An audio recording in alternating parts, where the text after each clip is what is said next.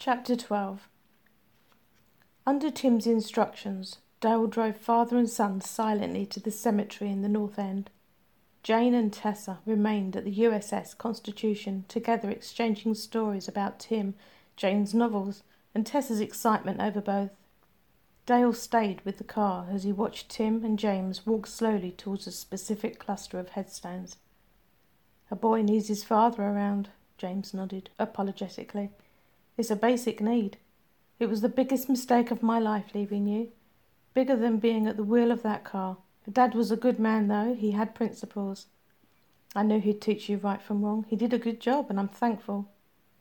They stopped at the gravestone and read its inscription.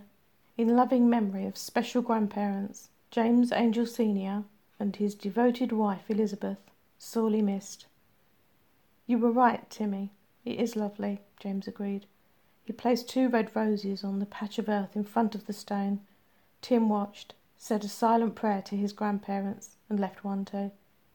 Just before Grandma died, she told me the truth about you, that you were alive. She said she didn't want to go to her grave with the lie. Were you mad? Not with her. She spent her life protecting me from the truth, not hiding it.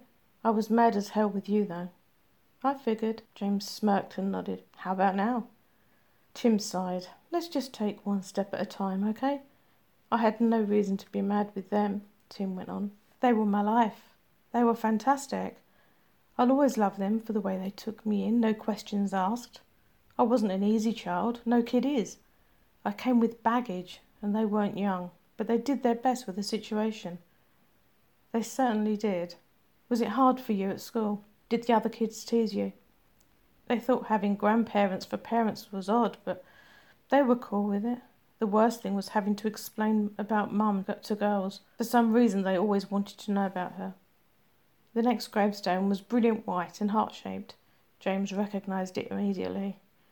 It's been a long time since I was here. He placed another red rose in front of the stone. Tim echoed the gesture. I used to spend a lot of time with her, Tim nodded. Sometimes it was pretty sad here sitting, talking. Today? James wondered. Today?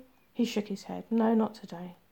They're probably partying on the other side, knowing we've made contact with each other after all these years.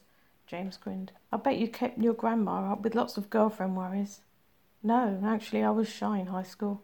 You could count them all on half a hand. James sniggered. Your friends ever ask about me?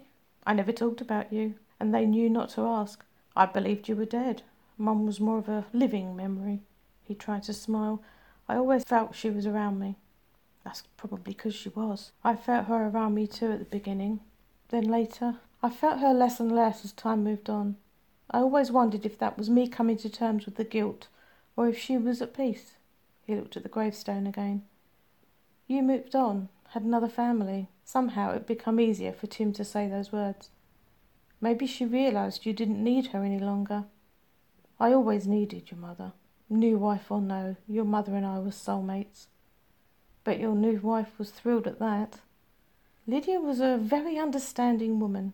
I told her everything before we were married, and I told the kids about you as soon as they were old enough to understand. They've grown up thinking you're some kind of hero. They worshipped the ground you walked on. Yet they never met me, and I knew nothing about them.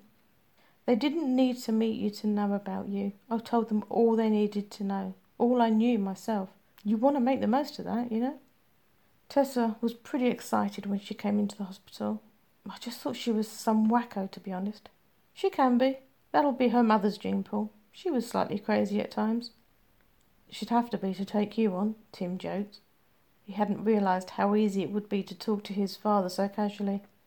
Sounds kind of funny being a brother to anybody. I've had so many years of being alone.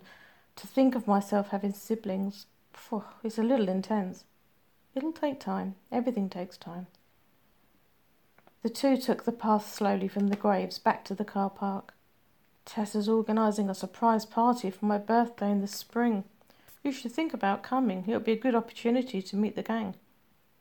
I thought the fact it was a surprise birthday meant you didn't know about it. Tessa's got a habit of leaving her notebook hanging around. I'm not as old and senile as she thinks. She doesn't know, you know? James shrugged. She's getting such a kick out of organising the damn thing. It would be nice if you were there, he pressed, hopeful. Tim was silent as he thrust his hands into his grey raincoat. It took something to meet you again. I don't know that I want to meet a whole other family I just found out about. Like I said, it'll all take time. Course, take all the time you need. We'll still be here. I'm sick, but I'll be around for the spring. What's wrong with you, anyhow? Wear and tear, the doc says. Tessa worries too much, just like her mother used to. I sneeze and she's got me on my back with a thermometer in my mouth. My guess is it's payback for years gone by. I'm good with it. I'm ready to see them all again. He took one final look over his shoulder at the graves. You should feel very proud of yourself, Timmy.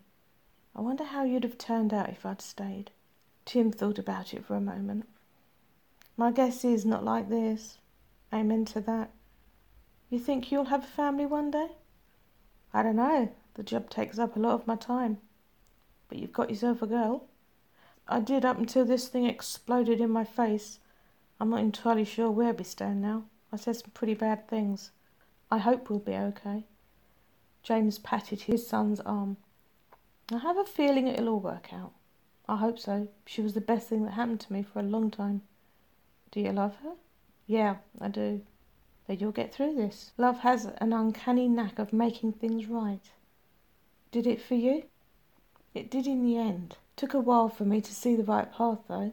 I wasn't the brightest bulb he smirked. I never was. But you, he pointed at Tim and winked as Dale got out of the car to open the doors. You're a very bright bulb, and you've got no excuse. He laughed. It was the first genuine laugh Tim had given his father in too many years.